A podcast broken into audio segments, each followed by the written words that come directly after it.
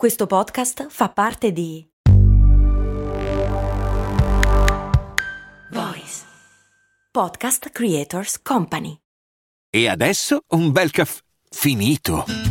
Perché rischiare di rimanere senza caffè quando puoi abbonarti a Caffè Borbone? Prezzi vantaggiosi, costi di spedizione inclusi, tante possibilità di personalizzazione e l'abbonamento lo sospendi quando vuoi. Decidi tu la frequenza, la qualità, scegli tra le cialde e capsule compatibili e crea il tuo mix di gusti e miscele. Mai più senza caffè con l'abbonamento Caffè Borbone. Tutte le info su caffèborbone.com. Problemi socio-intercultural cromatici oggi a cose molto americane, credo. Cose molto, cose molto, molto americane. Sì, ve lo avevamo promesso in realtà, è un Sì. miracolo che me lo sono ricordato, perché c'era venuto in mente durante la registrazione e poi io me lo sono completamente dimenticato fino a stamattina. Ma il concetto è perché negli Stati Uniti durante il boom o i boom economici la gente compra le cose di colori noiosi. E eravamo partiti sono- dalla moquette che era beggiolina e che la- perché sta bene su tutto, ma non è proprio così, non è che sta bene su tutto e basta, c'è una ragione che parla di ricchezza percepita, ovviamente. Sì, più che altro è, è un po' come un- una cosa eh, che, che, eh, rappresenta la liberazione dalle preoccupazioni. Oh, finalmente sono fuori dai guai, compriamo qualcosa di bianco o di grigio o di beige. Sai che non so bene come essere fuori dalle preoccupazioni, non mi è mai successo, ma credo che festeggerei facendo tutto il contrario. Probabilmente sì, ma c'è anche da dire che se si leggono le ricerche di mercato da questo punto di vista, in effetti l'Europa reagisce ed il mercato in Europa reagisce in maniera completamente diversa. Poi vabbè, ci sono le, le- le idiosincrasie personali. Io per dire, non comprerei mai niente di bianco e non l'ho mai fatto nella vita perché restano le ditate. Ma di- qualcosa di bianco stiamo parlando di qu- qualunque oggetto, cioè dall'automobile al divano. Qual- qualunque oggetto, cioè al di là del fatto che non sono un uomo Apple per principio, ma il fatto che sia bianco comunque lo rende particolarmente eh, inaccettabile, cioè non potrei, passerei le giornate togliendo le ditate. Iniziamo col dire che si tratta di un'affermazione definita in negativo per l'appunto. Siccome nei momenti di crisi si comprano cose di colori sgargianti, finalmente quando le cose vanno bene ci si dà alla pazza gioia comprando cose bianche. Cioè, pu- puoi smetterla di fare il pirla, adesso stiamo tranquilli. Vai. Sì. Ok. Esatto, in particolare eh, per quello che riguarda le auto, eh, l- i colori del benessere economico sono il bianco, il grigio e l'argento. E l'affermazione appunto è una verità macroscopica, soprattutto quando si parla di questo settore. E peraltro il ragionamento è esattamente lo stesso in tutto il mondo come punto di partenza, ma negli Stati Uniti è completamente diverso il punto di arrivo. Per quanto riguarda le auto, nel mondo bianco e grigio sono considerati i colori sicuri, safe, perché non perdono il loro valore sul mercato quando si cerca di rivendere la vecchia macchina. Non va e non passa di moda, mai. Sì, tendenzialmente non ti dai alla pazza gioia e compri una BMW arancione perché hai paura di non riuscire più a rivenderla. Mm. O una, una 1 blu. Esiste ancora la 1? No, da molto tempo non esiste più la 1. Do- La 1 è stata soppiantata dalla punto e la punto... La punto esiste ancora. In Nord America non è vero tutto ciò. Le auto che perdono meno valore sono arancioni e gialle, Ah! che proprio il perdono circa il, certo. sì, perdono circa il 21% del loro valore in un anno contro al 30% delle auto bianche o grigie o argento. C'è ovviamente un perché. Vai. Le auto arancioni o gialle vengono usate meno. Non vengono usate dai venditori se non nei fine settimana o quando sono in borghese e non vengono usate dai pendolari. Nel primo caso perché considerate poco professionali. Nel secondo caso perché più vistose e quindi erroneamente percepite come più desiderate dai labri, dai ladri. Ah, Peraltro ok. errona- erroneamente. Nel senso che i ladri non vogliono auto vistose. Evidentemente no, la Corolla grigia dovrebbe essere il, the car to go per, eh, per qualsiasi ladro, un po' come qua E- la, e- la punto grigia. E di fatti è così, ma il consumatore, il primo pensiero che fa, no, non compro un'auto arancione perché me la rubano subito. Chi ridere, pensa a te, e, mm, stavo pensando alle macchine arancioni qua, qua invece probabilmente siamo sempre in, almeno percepita, crisi, motivo per cui le auto arancioni o di colori sgargianti, chi ce le ha di solito è lo sborone, cioè quello che si Sì, compra la credo- macchina sportiva per farsi vedere. Credo che siano leggermente più eh, popolari nel nord Europa, in Germania e in Scandinavia, per- perché sono più visibili Sì. maltempo. C'è anche una correlazione, questo immagino anche negli Stati Uniti, c'è una diretta correlazione fra incidenza di incidenti eh, fra le macchine scure e chiare, cioè le macchine scure cioccano di più, vengono prese dentro più spesso, c'è niente da fare. Ah, questo non, Sì, non lo sapevo. Siamo esseri semplici. Cioè, il, fa- il fattore sborone non incide, cioè uno che ha- nel sud Italia compra una BMW arancione, un pirla e va a sbattere più volte, no? No, perché si teneva conto del subire tamponamenti, quindi appunto Ah, ok. situazioni, in- se se no certo l'avrei detto anch'io, Eh, però invece no, sono situazioni in cui si subisce, un- in cui non ti vedono in pratica. Questa cosa delle auto decide anche della fortuna o della disgrazia dei concessionari di auto, che negli USA funzionano in modo completamente diverso che in Europa e ora non mi ricordo se ne abbiamo già parlato di come funzionano i concessionari No, a mai. cose molto americane.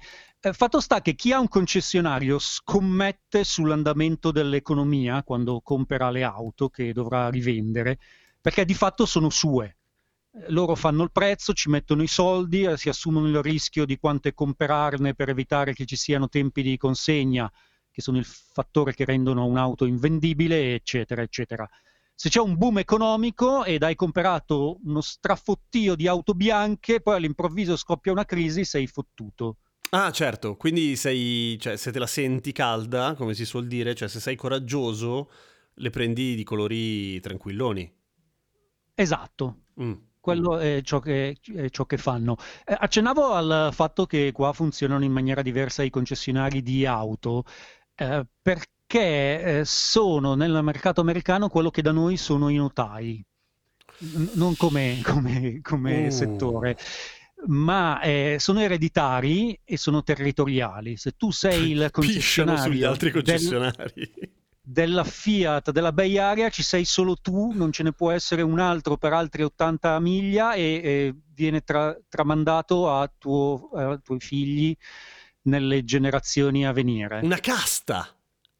È assolutamente una casta e cambia fra l'altro tantissimo il modo in cui si fanno le pubblicità delle auto, perché ovviamente siccome chi costruisce le auto non vende le auto e le auto vengono vendute da un tizio con la giacchetta rossa che fa il prezzo al momento, eh, tutti gli spot eh, non parlano di prezzo, devono essere il più generici possibili.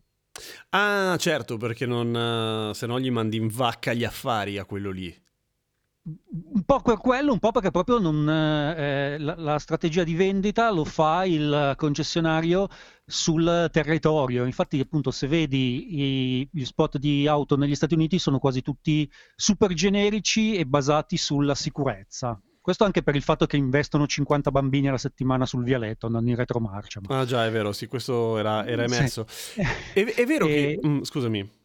Che è il motivo, peraltro, per cui Mar- Marchion era furibondo all'inizio, il fatto di non poter vendere la 500 come voleva lui. Ah, pe- pensa a te, si è preso male? Si era preso male? Si era preso malissimo, poi la 500 in realtà è and- è iniziata ad andare bene proprio grazie ad alcuni concessionari molto ehm, intraprendenti che hanno iniziato a pubblicizzare a livello locale la 500 come l'auto fighetta e hipster se non ti puoi permettere la Mini Cooper. Che poi è quello che è alla fine.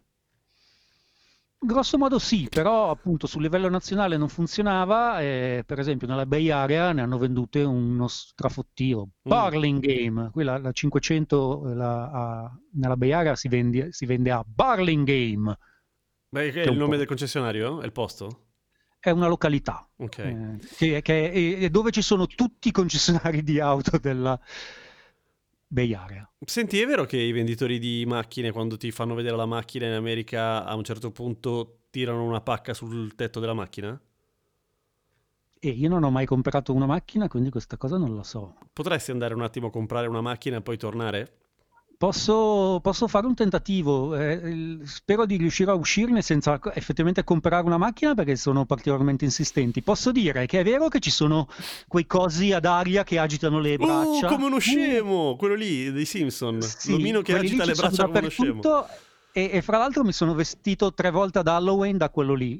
Eh beh, per braccia- forza. perché ho, ho le braccia lunghe. È vero che quando vendi un certo numero di auto ti danno una giacca di un colore particolare? No, davvero? Sì, non è la giacchetta rossa che ti danno nei Simpson, eh, ma i venditori funzionano esattamente come nella fiction e quando un venditore vende qualcosa eh, suona una campana per far vedere agli altri, ah ah, io l'ho venduta e tu no, e dopo un eh, certo numero di vendite hai diritto ad un abbigliamento, ad una, sì, un pezzo d'abbigliamento, un qualche cosa, una coccarda. Questa roba con la coccarda è una parola che detesto. E questa cosa dei colori, che ha- cioè, c'è un codice alla fine anche nel modo in cui si abbigliano i venditori di auto, è curioso.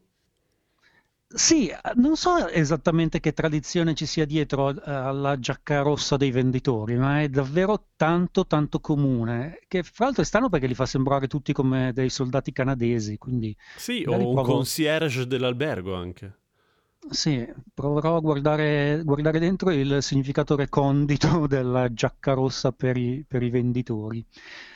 Ma torniamo al colore della crisi, perché non è solo una questione di eh, mercato dell'auto. Mm, Per quanto riguarda l'abbigliamento, in Nord America c'è una componente da, cui da noi quasi sconosciuta, che sono i thrift shop, che è dove Ok. si vendono e comprano vestiti usati. Solo vestiti? No, un po' di tutto, ma fondamentalmente è dove ci si veste se non sei una persona agiata. Ok. Sono davvero popolari eh, anche nelle classi medie e sono la prima risorsa a cui ci si rivolge nei momenti di crisi. Prima di vendere qualsiasi cosa si vanno a vendere i vestiti. Ma dai, che roba. Sì. Fra l'altro, ehm, soprattutto fra i giovani, è un modo per avere un eh, guardaroba estremamente vario, nel senso che vendi delle cose dopo poche volte che le hai messe e ne compri delle altre e tendenzialmente fai dei buoni affari, trovi delle cose decenti. Io li uso tantissimo per dire che è una cosa che quando stavo in Italia pensavo fosse proprio il posto dei poveri. Che curiosa, che curiosità, che curiosa cosa, questa cosa dei vestiti. No, scusami, stavo pensando a un'altra cosa, una, un'usanza statunitense che è interessante, che è il motivo per cui eh, a un certo punto sono diventate, molto tempo dopo, sono diventati di moda nel- nell'ambito hip hop e poi non solo, il fatto di portare le robe con le etichette, tipo il cappellino con l'etichetta appiccicata, che adesso non si vede più tanto, eh, il maglione con l'etichetta ancora attaccata, che sembrava, inizia- cioè una prima lettura sembra che vuoi far vedere che hai la roba super nuova. In verità, quell'usanza era perché si prendeva in negozio quella roba il venerdì oppure il sabato, sabato sera ci uscivi, ci facevi il figo e lunedì lo riportavi indietro. Sì, esattamente. E, però, e poi per altri versi eh, ha esattamente la funzione che da noi hanno, non so, eh, le magliette tutte uguali di Decathlon. Nel senso, da un thrift shop ti puoi comprare 50 magliette a un dollaro l'una, tutte con una scritta scema addosso. Fichissimo, certo. Eh, sì, sono una, sono una cosa davvero inedita venendo dall'Europa che pensavo fossero rivolte a tutt'altro tipo di pubblico e invece molto usata. Inoltre eh, sono un, um, sono uno strumento che rispecchiano la classe sociale del, dove sono collocati. Per dire, i thrift shop a San Francisco sono fighissimi perché c'è un sacco di gente piena di soldi che continua a vendere cose bellissime. Ah, certo, chiaro, quindi dalle le, le robe stilosone.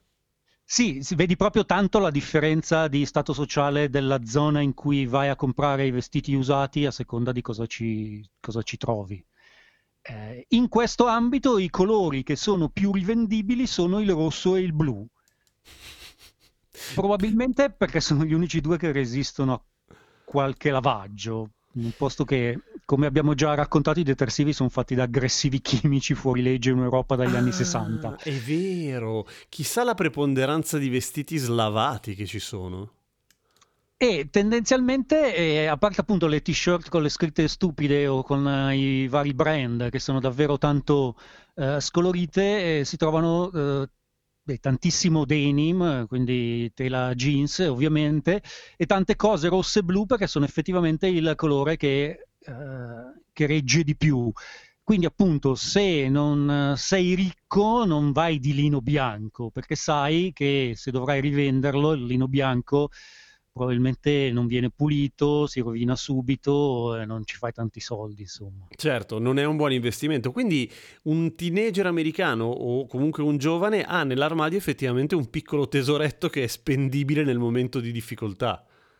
Sì, sì, sì, guarda, eh, nel primo mese di Covid eh, c'erano le file di ragazzetti davanti ai thrift shop, interi isolati. Per, per vendere E- tutto.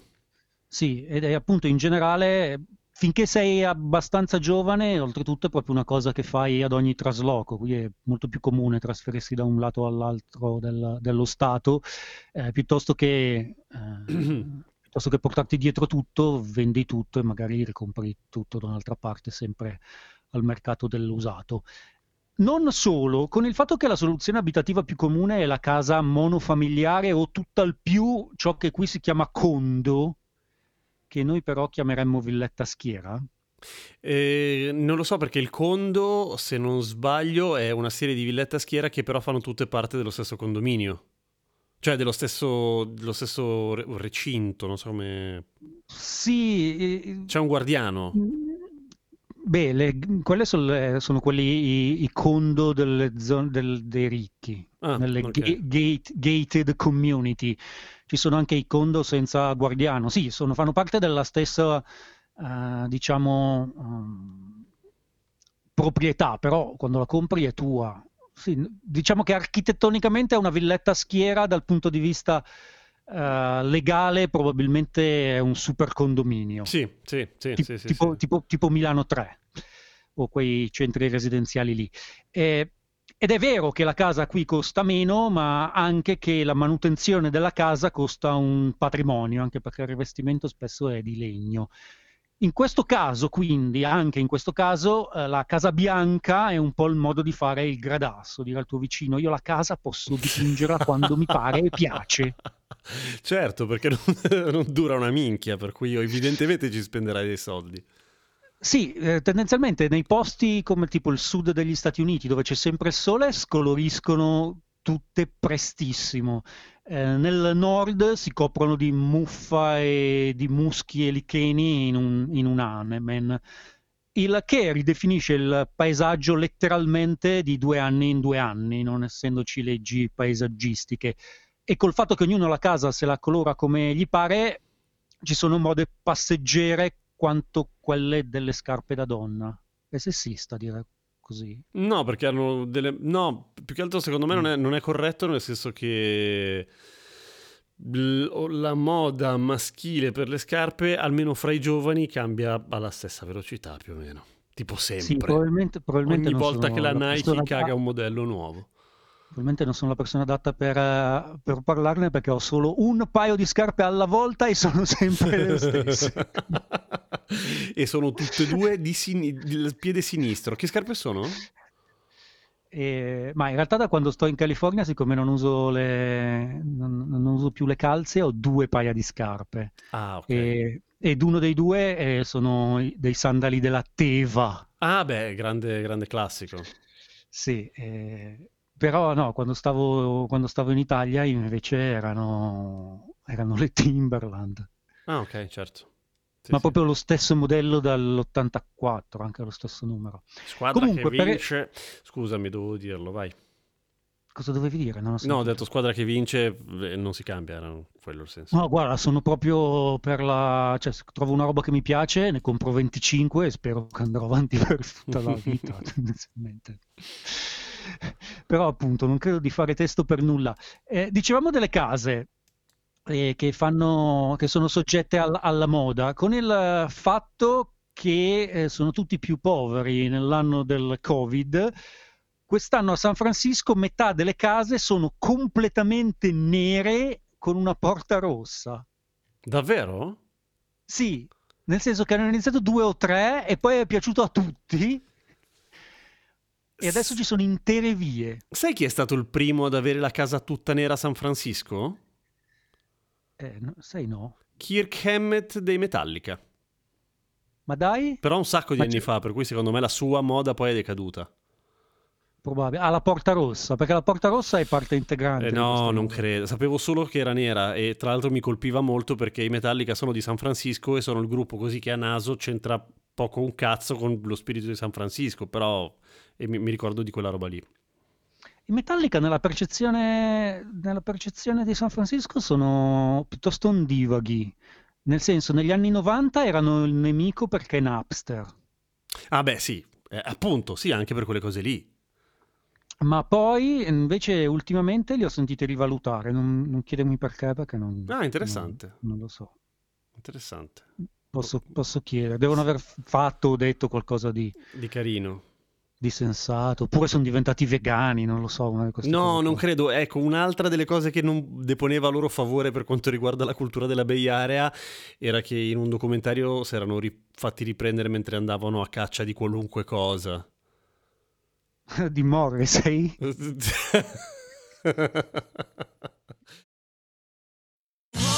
Sotto costo 1 euro. Fino all'11 maggio la scopa elettrica Limited Bosch senza filo e con spazzola adatta a tutti i tipi di superficie. È tua a solo 199 euro. Perché 1 euro batte forte sempre.